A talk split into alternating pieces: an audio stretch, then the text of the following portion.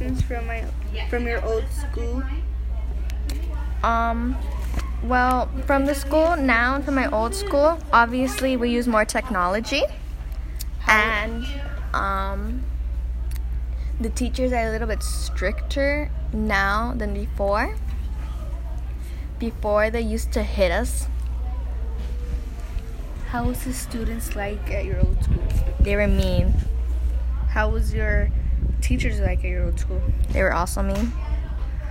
How mean were they? Not that mean. They they just didn't support you when you had trouble.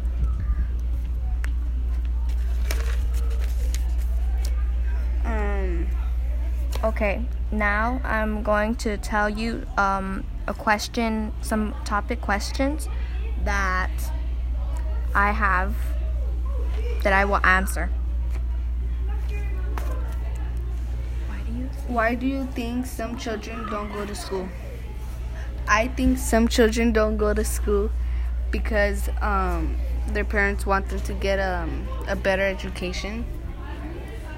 Um, and Don't go to school to get a better education.